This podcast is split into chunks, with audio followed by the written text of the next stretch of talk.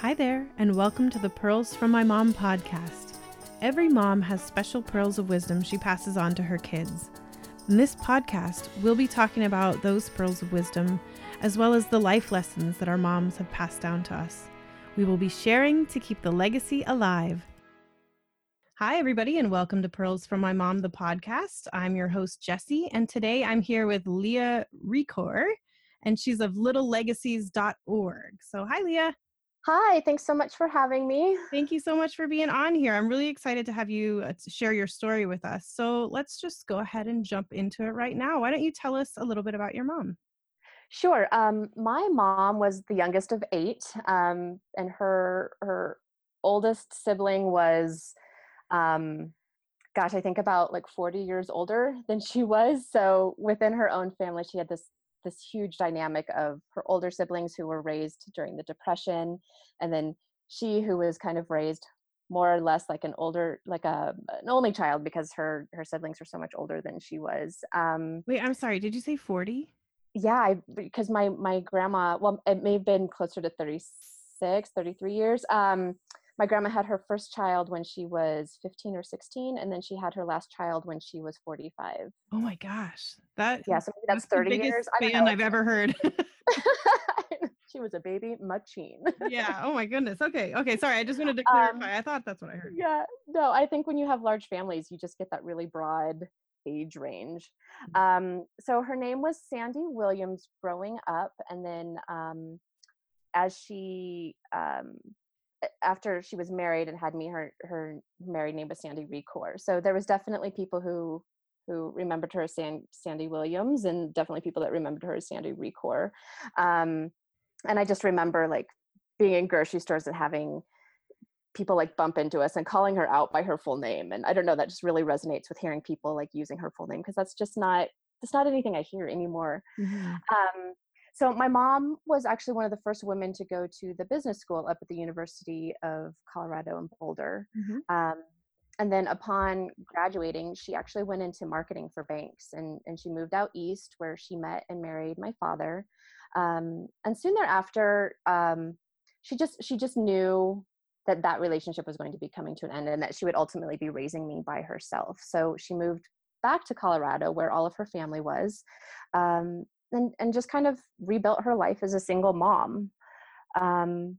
She kind of, as part of that, as deciding I'm raising this child by myself and I'm going to put this child first, she ultimately gave up her high demand marketing job and ended up working as an administrative assistant for a local television station, which was great because she had a lot of flexibility with her schedule. And even though she was a single working mom, I just always remember her being there for me. Even from the time that I was a little girl, I remember her coming to like my concerts in elementary school and watching her walk through the door, and just that feeling that I would just look at her and think she was the most beautiful woman on the planet, which I think all children think about their parents, like their mothers and their fathers. They just think that they're so beautiful. And that's one of the images of my mom that just burns in my mind as a really young child, just thinking how beautiful she was and how much I loved her, and just this overwhelming love I had for my mom as a child. Oh yeah, that's incredible. It sounds like she was like an amazing role model for you, like, you know, for any woman to look up to, somebody that's strong and made good choices. And I think so, for sure. I think she, always she showed me that she was strong. And I think she always took time to spend time with me and to go do things. And we just communicated a lot when I was a child. And so I think that's why when I was 7 years old, she was diagnosed with breast cancer for the first time. And so that's like the ultimate in showing your family your strength is how you behave when you're in the absolute worst time of your life. So she was very young. I mean, I was seven, so she was probably 37 years old at the time when she was diagnosed. Mm-hmm. So because she was so young, the doctors kind of ignored the fact that she was feeling a lump and having pain.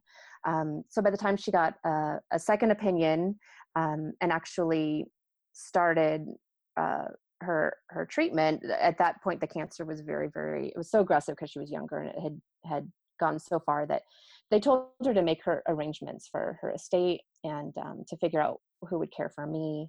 The interesting thing is the whole time all of that was going on, I had no idea how sick she was. I knew she was in the hospital. I knew that she had had surgery. I knew she was taking medicine. I knew that she was going through chemotherapy, but she never really, for starters, she never told me that they told her she was going to die. And she never, I guess she didn't want that weight on me as a child. So as far as I was concerned, she was sick, but she was going to get better. The other interesting thing about my mom getting cancer at such a young age is there were not a lot of women, or at least there was not a lot of public talk about women getting cancer, breast cancer so young. Mm-hmm. So she actually ended up filing a lawsuit against her practitioners and winning her case, and then becoming an advocate for ensuring that younger women who had the potential to have cancer, even those who didn't, were being properly screened, and that their concerns about lumps that they were finding were being taken serious. And so she actually became somebody who was really well known for changing how insurance companies and doctors were basically treating women who were coming forward saying, "Hey, I think I might have cancer." So in the midst of already going through this massive struggle, she proved that she was so strong, she was even going to look out for other women to make sure nobody was ignored and told that they couldn't possibly have cancer, and just being an advocate for people, both who she knew and people she didn't know at all. Wow, that's phenomenal. It's one of the things that always resonated with me, and even to one of the reasons I started this podcast. It's Robin Roberts who said, "Make your mess your message." And it sounds like, she couldn't undo what had happened to her, but she wanted to help prevent that in other people. And that's a really selfless and amazing thing to do while you're trying to fight, fight for your life, essentially. Yes, absolutely. Agree. And I think when you look at anybody who's doing a career or choosing a path that's somewhat selfless, I think they've all been through some massive struggles. Mm-hmm. It's the beauty of the human condition. For sure. We're resilient, and we're, but the fact that she wanted to help others, I think, is amazing. And that speaks a lot to her personality. So I didn't actually lose my mom when I was 7 years old. Her cancer went into remission. She was determined that she was actually going to raise me, that she was not going to leave me with a relative. And so there was kind of this back and forth as I was growing up, where when she was well, she was the mother and the caretaker. And when she wasn't well, I would kind of adopt that role. She would never ask me to, but like I wanted to care for her. I wanted to make sure she was taking her pills, and I wanted to bring her a trash can so that when she was going through chemo and sick, that she had some place to throw up. And there was just this constant dance between us, where without having any regret for having to look after her, like, it's just something I wanted to do. Like, I wanted to look after the woman that had always been such a wonderful mother to me, even from a very, very young age. Mm-hmm. She ultimately passed away when I was 21 years old, mm-hmm. Just about a semester before I had finished college. And then after she died, I kind of felt like I was set off to sail to sea without any oars and without a sail, and I just didn't feel like I had any roots, and I was raised as an only child. So not having her, I really kind of lost any kind of connection that I had to my childhood. So it's been an interesting journey since I lost her now, gosh, it's 2017. So 17 or 18 years ago now. Mm-hmm. Wow. That sounds like, part of me thinks, so you were 7 when you found out. And so that kind of, I never had to deal with anything like that when I was that age. I just got to be like a regular kid. And it sounds like it would have, kind of forced you to have to grow up kind of fast. But at the same time, I don't know, did you cherish your relationship with your mom more in your teen years once she started to get better? You had her 14 years after her. Well, it's interesting because, there's always this really interesting dynamic between mothers and daughters, mm-hmm. where they're very, very close when they're younger. And then when the daughter starts to hit her teen years, or I guess now it's even tweens is when all the pushback starts. Oh, yeah. But when they start to hit that age of independence and wanting to establish that they're their own person, even though there was this fragility of my mom's lifeline, there was still that dynamic between us. Like, I was still establishing my independence. I was still trying to become my own person. And then, the mother's role of like holding tight, not quite sure if her daughter is ready to become that person or to be independent like that. And just that butting of heads going through the time, like we still went through that. The thing that kind of beat me up at first was because we were so fresh off of that cycle in our relationship when she passed away, and we really didn't get that opportunity to come full circle to where women really become closer friends with their mothers, and they start to understand why their mothers make the decisions that they do. And then becoming a mother myself, in a lot of ways, I almost understand my mother better now than I ever did when she was alive.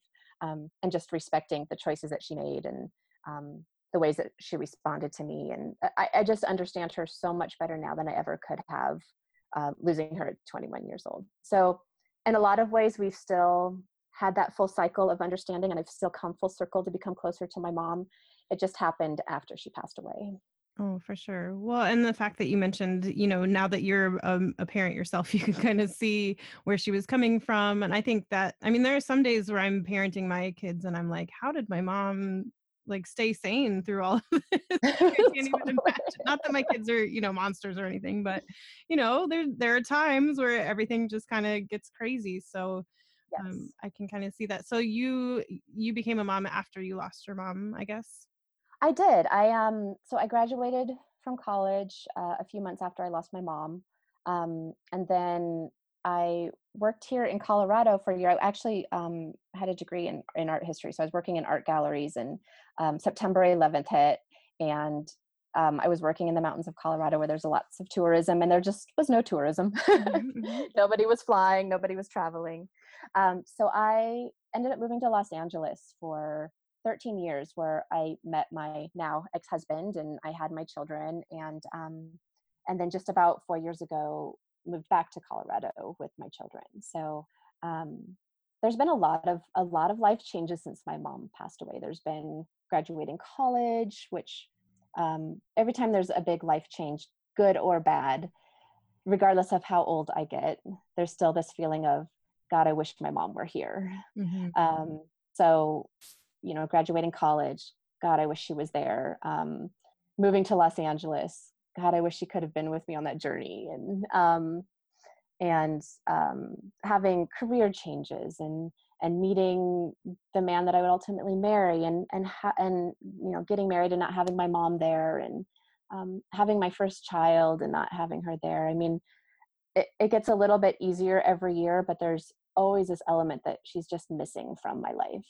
Oh, that makes total sense. And I don't know, like, so my mom's only been gone for 2 years. And so I haven't gone through like a whole lot of major changes since then. I mean, I've left my job and started a podcast, and that's about it. So I don't know if you have any, like, what did you do to deal with the major life changes? And then, you know, when that melancholy sets in, like, oh, I wish my mom was here. Like, what did you do anything to honor her in those moments? Or did you try to pull her in somehow?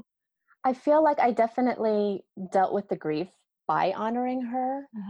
For example, at my wedding, in the wedding program, I wrote a poem in the back of the program for my mom, which was basically saying that even though you're not here in body, in everything that I am and everything that I've become as a person, you are here, and you will always be here.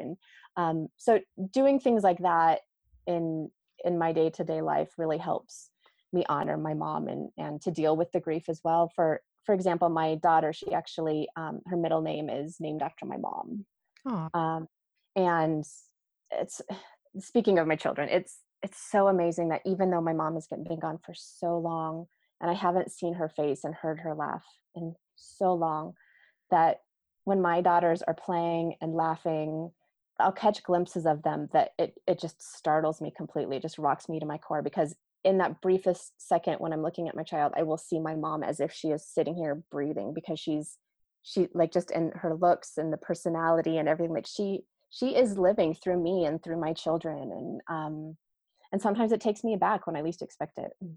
Oh, I can see that. That's amazing. Like that's, that you can see her in yourself and your kids. And that's the things that you do to honor her and remember her. I think that's incredible. So, I mean, why do you want to tell her story? Do you talk about her a lot? I guess, first of all, I should ask, do you talk about her a lot with anybody?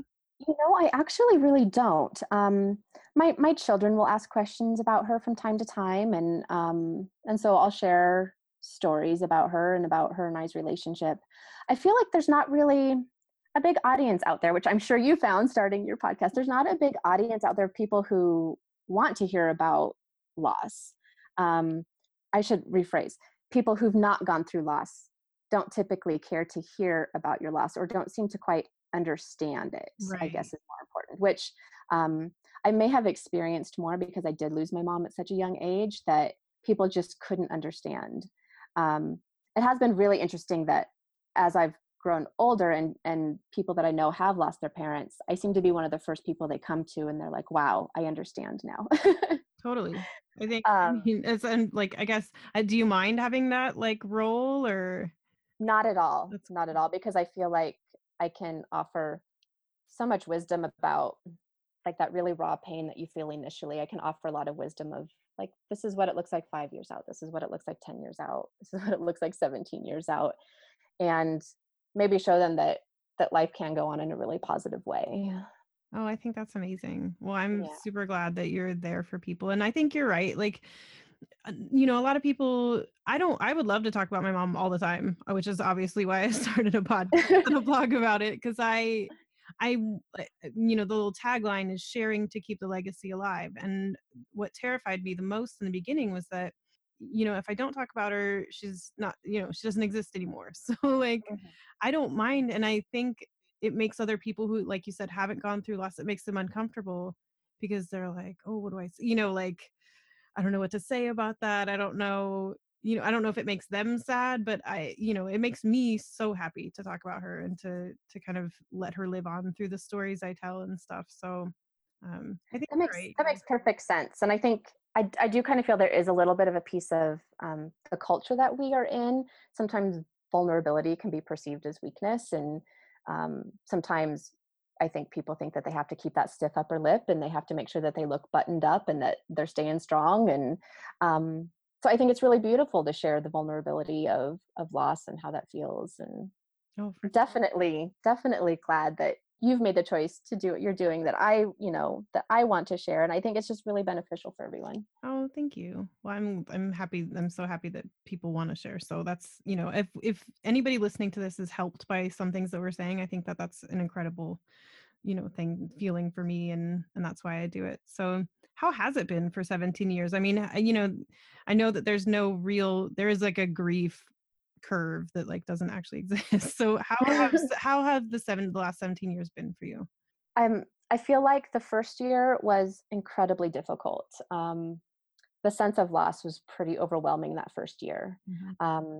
And I felt like it gets a little bit less each year. I felt like there was a really big break at the 5-year mark. I felt like that's when I really felt like the really severe grief had ended, and it just became pockets of grief here and there when things would be said or things would happen. Or the 5-year mark, I remember very, very distinctly that was a big change for me in how I was feeling the loss of my mom.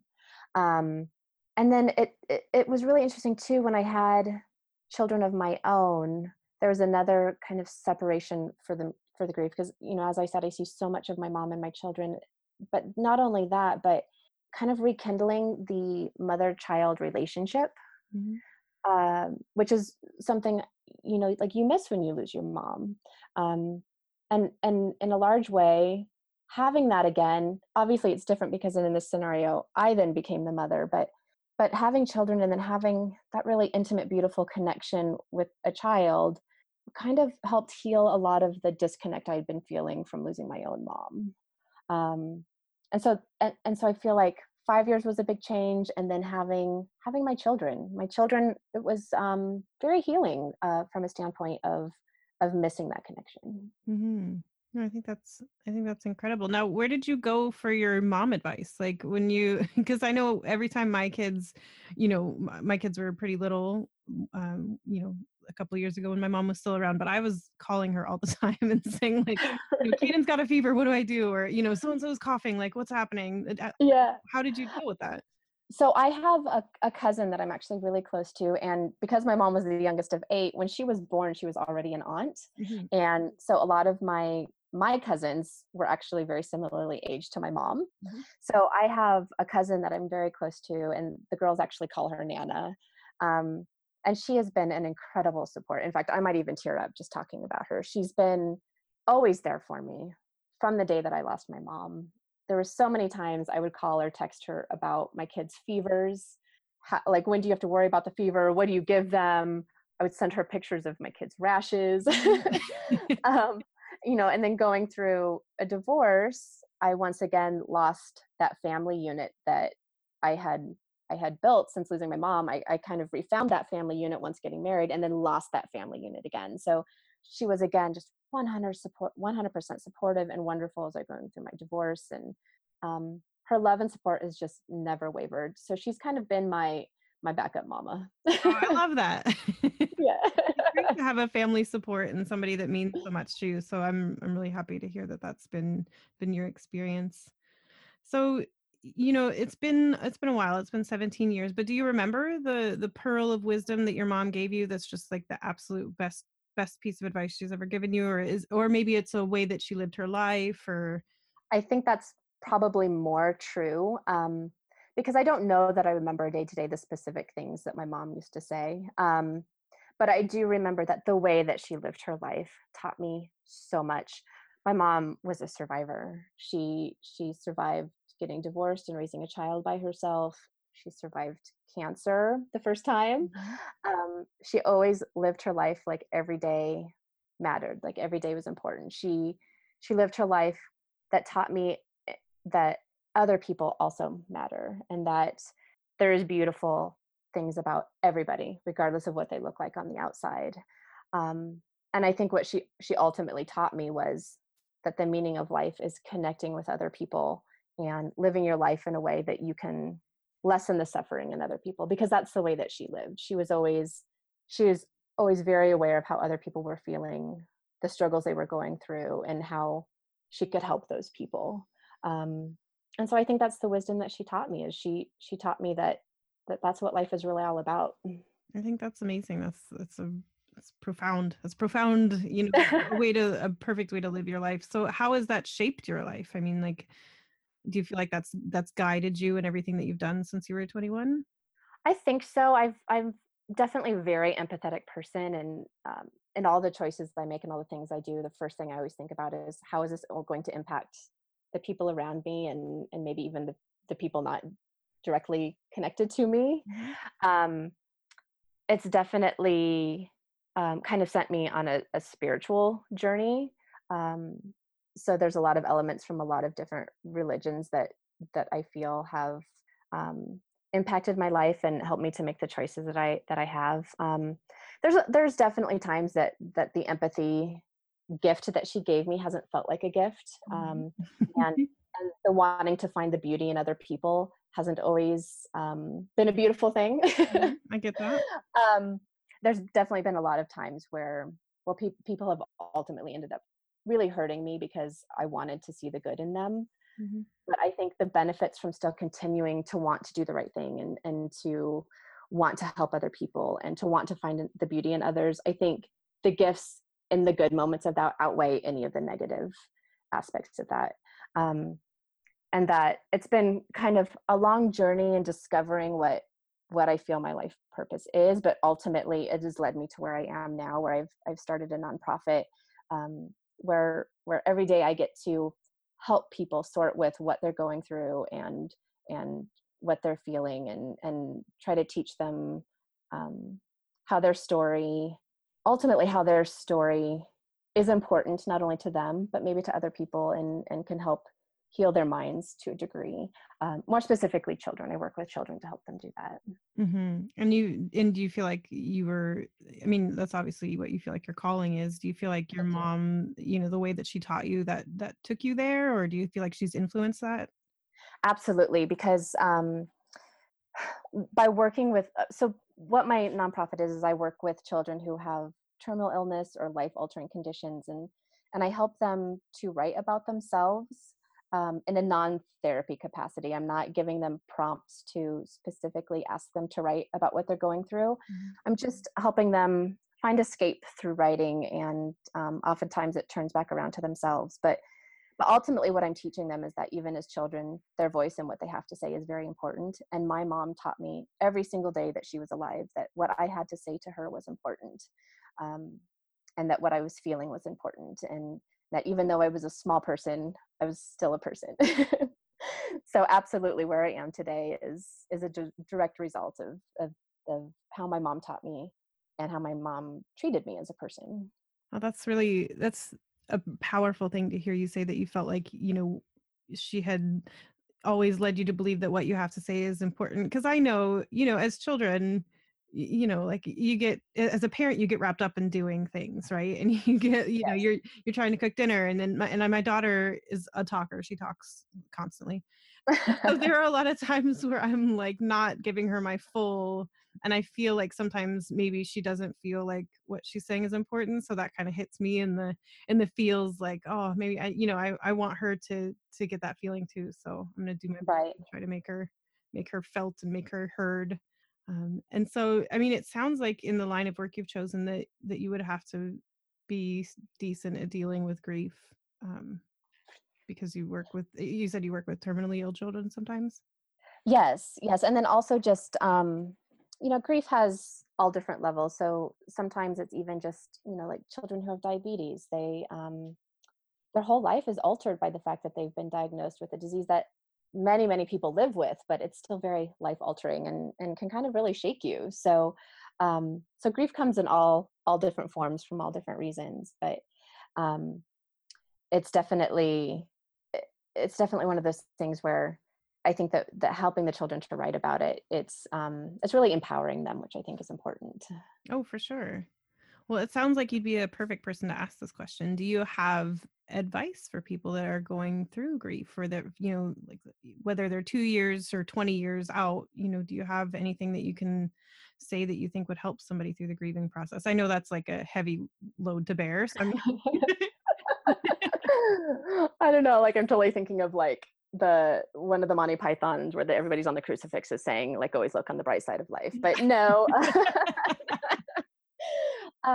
I think I've definitely worked very, very hard to be the positive, optimistic person that I am now, but it didn't come without having dark moments and dealing with grief. And I think it's very important that if you're feeling sad, you just got to feel that, because I feel that part of experiencing the grief and experiencing the pain is also part of what heals you. It's part of what helps you take that next step towards getting past it, pushing it away and not feeling it. It's just going to catch back up with you. So I would say if there's anything that you have to do, you have to face your grief and you have to feel it. And in the middle of that dark, dark time when you're hurting, you do know that kind of pain will always be there, but it becomes softer. It becomes easier. You understand it a lot better. It almost becomes more of a friend. The grief almost becomes a friend in lieu of your loved one being missing, more than it becomes that heartache and that pain. So embrace the grief, because it's actually there to help you. Oh, for sure. Did you ever do anything like journaling? Or, I mean, I know you're a writer, so. Yes, I did. And which kind of led me to what I do with my nonprofit. I did so much writing, a lot of journaling. I am also a writer. So I found that by starting my nonprofit, I've actually started writing about my mom more, which is something I've just recently started doing. So that's been really great. So when I saw your podcast, I was like, oh my gosh, yes, I would love to share my mom, because I feel like writing so much about my grief and going through all of that, it's kind of, I feel like, led me to a spot where I'm able to see such a big picture of how all of these pieces of my life have fit together to bring me here now. And a lot of that came through writing. So for sure. Yeah. I did an interview a while back with Mary Rogers, and she had talked about writing a letter to your mom. And that always kind of made sense more to me than journaling, just because, you know, she was always one of the ones that would like write letters and update family members on what's going on. And so I kind of feel like I'm doing that to her, but then sometimes I do get like real with her and be like, real talk. I'm super sad right now. Yeah. Yeah. So I think that writing is good for people. So hopefully people do some of that. Are there any traditions that you still carry on, or anything that you do to like show your kids, you know, here's what grandma was about or anything like that? I think unknowingly I carry on traditions, just because I kind of recreate the memories that my mom did for me. You know, like my mom was really, really into Christmas, and she actually passed away just a few days before Christmas. So it kind of made Christmas hard for me for a while, but Christmas became fun again when I had kids.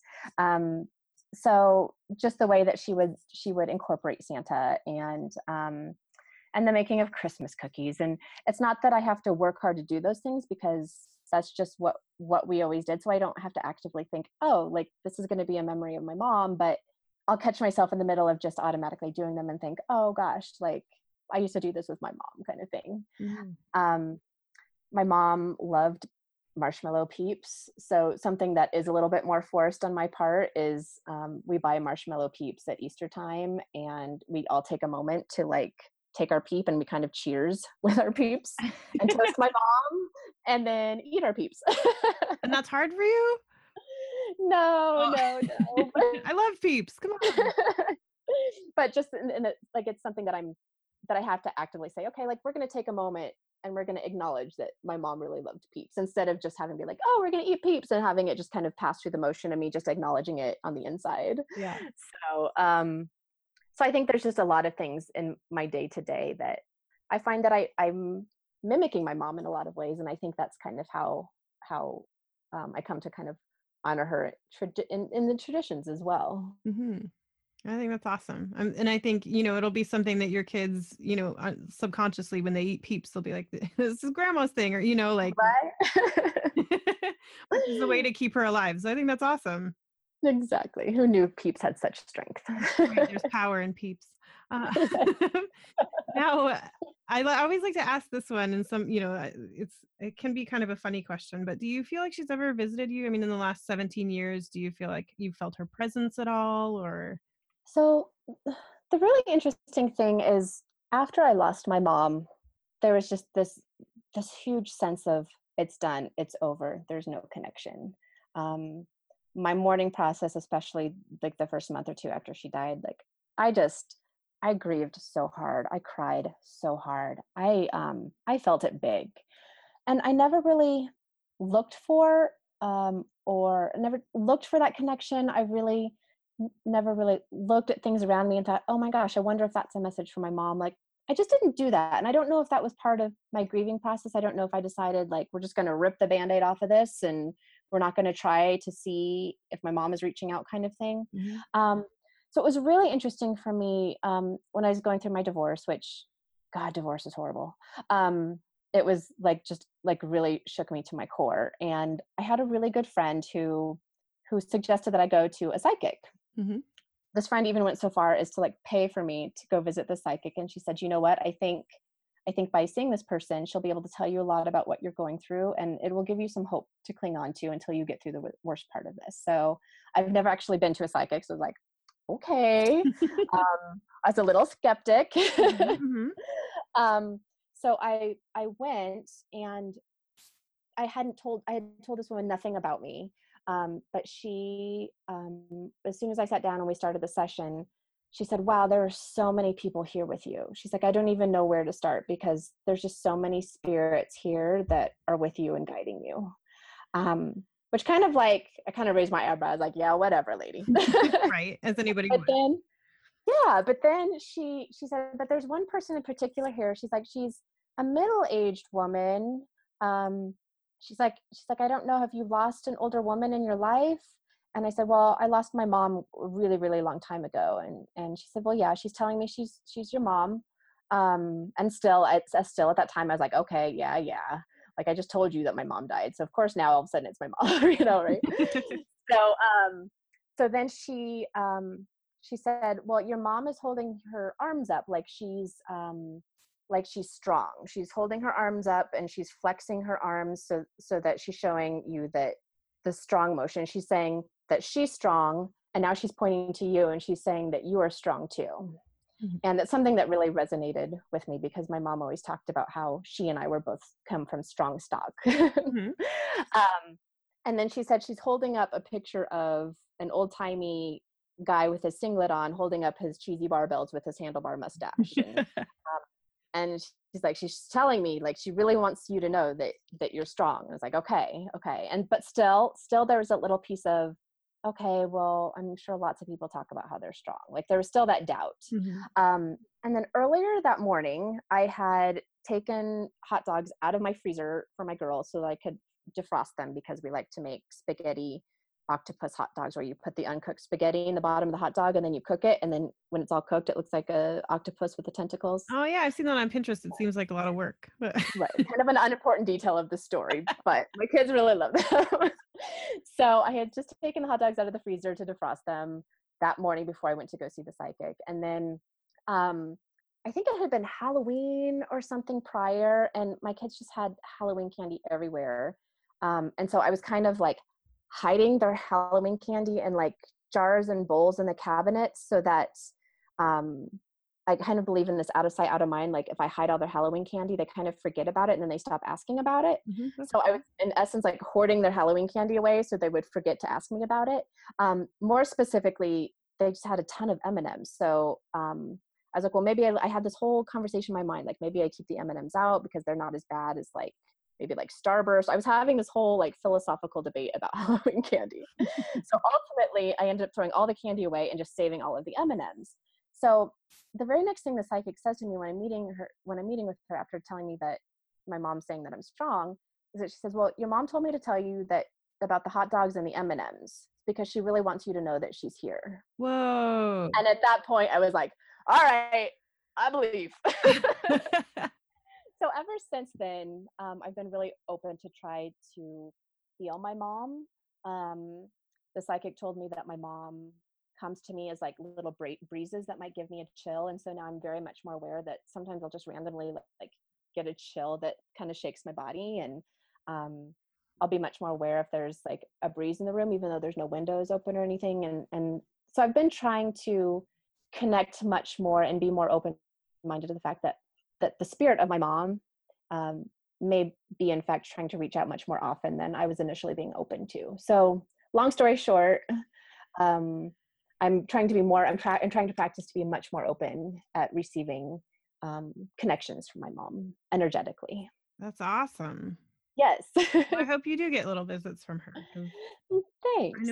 I know in my own experience, it always kind of, you know, gives me like a little connection. So I think that's, you know, it's nice to have those things. Yes.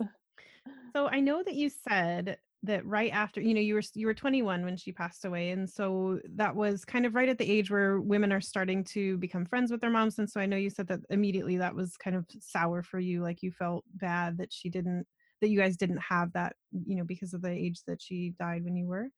Mm-hmm. But is there any, like, do you have any regrets or like anything that you just wish that you could say to her? That's a tough one, because of course every day there's 100 things I wish I could say to her. Mm-hmm. We had this really beautiful moment, and I think that this happens when you don't lose someone abruptly. Mm-hmm. When someone becomes ill and then slowly passes away, you have all of these opportunities to say what some people don't ever get the chance to say. You get to say goodbye. You get to say, I'm sorry. You get to say, I regret that you won't be here for ... Mm-hmm. So, I mean, even my mom's last night, we had hospice in the house, and I was sleeping on the sofa next to the hospital bed that we put in the living room. And that last night that I said goodnight to my mom, we'd been talking a lot the couple weeks leading up to that, just about everything. We talked about everything. But in that last night, she gave me a hug, and she gave me a kiss, and she said, I love you so much. You'll always be my baby girl. Oh, here comes the tears. Don't worry. It happens every interview. And I gave her a hug back, and I said, yes, I will always be your baby girl. And then when she woke up later in the night, at that point, I think she was close to the end, and she kind of sat up in bed. She didn't seem aware of what was going on. She just didn't seem like she didn't have all of her mental capacity there. Mm-hmm. So I really count that very last moment, when it almost felt like a goodbye when we were saying goodnight. That kind of really helped me not to feel like I had a lot of regrets or things left unsaid to her, because I feel like in that moment that I was able to say, like at the end of the day, there was that deep, rich connection that will always be there. That almost felt like enough. That almost felt like saying more than anything else I could have said. There's definitely things that I wish I could say to her now that I'm a mom. There's definitely things that I've learned about her since she's passed away, things she never shared with me about really unhealthy dynamics she experienced growing up, that now that I've learned that about her, I understand her so much better. I understand some of the choices she made about me so much better. And then again, as a mother myself, there's definitely times I wish I could just reach out and say, Mom, I understand now. I'm sorry I was upset about that, or, but it's not in a way that it haunts me. It's in a way, I understand that the universe is in charge and we're all just along for the ride. And at the end of the day, we do the best that we can with what we're given. So I really try not to live with regrets, but there's definitely things that I wish we could, maybe more that I wish we could have conversations about it. Sure. Now that I'm definitely in a much different place than I was then. Oh, for sure. Well, that's kind of a general running theme, actually. When I'm talking to women, I find that, you know, they discovered things about their moms, you know, that kind of made them understand more about them before they, you know, the type of person that they were before they passed away. So that's a good in that too. I'm sure that she would be so proud of you for Little Legacies. Oh, thank you. Yeah, it seems like a really amazing organization. So I want to just give you a chance, maybe tell us a little bit about littlelegacies.org and, you know, what your mission is. And Sure. So there are a lot of really amazing organizations out there for kids who are struggling with illness and we work with children with all kinds of medical conditions, but there just seems to be a very overwhelming exposure to pediatric cancer. There's just hundreds and hundreds of nonprofits that are being started in support of children with pediatric cancer. And that's kind of what first got my attention. And then I started to realize that Little Legacies could really help children with all kinds of illnesses.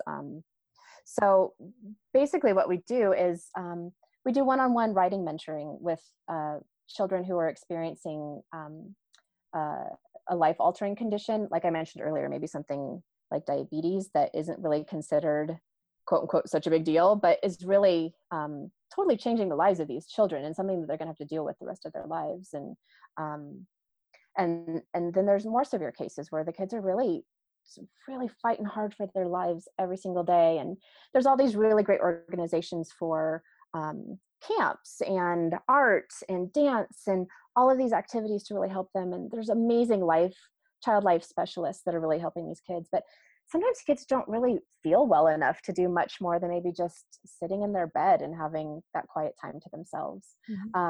So we're working with one-on-one mentoring, helping these children write. Our exercises are all child-led. So we're not asking really pointing questions or really trying to fish information out of them. And oftentimes, especially the older the children get, they're not actually sharing with us what they're writing about. The writing actually becomes, in a lot of cases, very personal for them as they open up to this idea of the page being this place where they can share a lot more things. But something about writing something down on paper and putting your words on paper is so much more releasing than one might think before they've actually tried it. In the cases where a child's illness is terminal and both the child and oftentimes even more important, the family, when they are okay with their child's journey coming to an end and they feel like everybody's comfortable with doing so, I can actually sit one-on-one with the children and help them write legacy letters, which is often sometimes what adults will do when their lifeline is coming to an end or when they're going through big changes and they want to leave letters to their children or to their spouses or friends. I feel like children have such an amazing capacity to understand this life, so much more than we give them credit for. And so by sitting with a child whose lifeline is shortened considerably and coming to an end, I can sit with them and help them write their legacy letters, things that they've learned. Sometimes the truths that these kids see are so much more clear than we see as adults with all of our multiple filters on our eyes. So it's just a really, it's really a gift to me to be able to offer this to children and feel like I'm trusted and trusted with what they have to think and say and what they're going through to help them then take their own messages and pass that on. Oh, for sure. That's amazing. I can't think of any other word to describe it. It gives me chills to hear you talk about it. 'Cause I mean, that's important. You know, they, like you said, they need to know that they're heard and that their voice is important. So yes, I think that's phenomenal. So is this a geographic thing? Like how, if people wanted to, you know, look into your program or get in touch with you, how would they do that? Well, so I can work one-on-one with children in person in both Colorado and in Iowa, where I spend a considerable amount of time. Mm-hmm. But because of the beauty of the internet, mm-hmm. We actually do Google chat with some children, and also Skype. So, I mean, the sky is really the limit. I'm not bilingual. So that's about the biggest hindrance is like, I just can't typically work with someone who doesn't speak English, but as we continue to take on more and more mentors, I don't think any of our mentors are actually bilingual at this point, but I'm sure that's something that might be coming in the future. Oh, for sure. Okay. So if people, you know, they've got somebody, they've got a child or they know somebody, they can look you up at littlelegacies.org, right? Exactly. Yes. Okay. Super. And I'm sure that all the contact information and everything like that is on there as well. It is. Okay. Well, that's wonderful. Well, Leah, I super enjoyed hearing about Sandy today. She sounds like she was a phenomenal woman who gave you all kinds of, you know, great, you know, just an awesome way to live your life and great inspiration. So I really appreciate you sharing with us today. Yeah. Well, thank you so much for giving me the opportunity to kind of celebrate her through talking about her, because I don't get to do that very often. So it's actually been a really enjoyable experience, and it's kind of like elevated me and made me feel really excited to share her. So thank you. Good. Well, I'm really glad. And I'm happy that you shared her with us. And so, yeah, we'll put some like different pictures and cool things like that in the show notes if we've got any, and that way people can kind of see your story. And again, this is Leah from littlelegacies.org, and I super appreciate having you here. Thank you so much.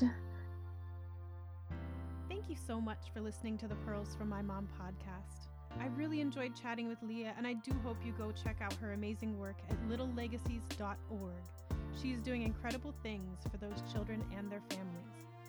As always, if you enjoyed our episode today, there are many ways to support our podcast. You can hit subscribe, share with your friends, and leave that 5-star review. And of course, if you're feeling particularly generous, you can head on over to our Patreon page and pledge a couple dollars to get some great rewards. Our first ever Patreon exclusive episode is coming soon with Judy Garland and her Pearls of Wisdom for Liza Minnelli. For questions, comments, suggestions, or if you'd like to tell your own story, my email is share@pearlsfrommymom.com. My name's Jessie, I'm your host, and until next time, keep on sharing to keep the legacy alive.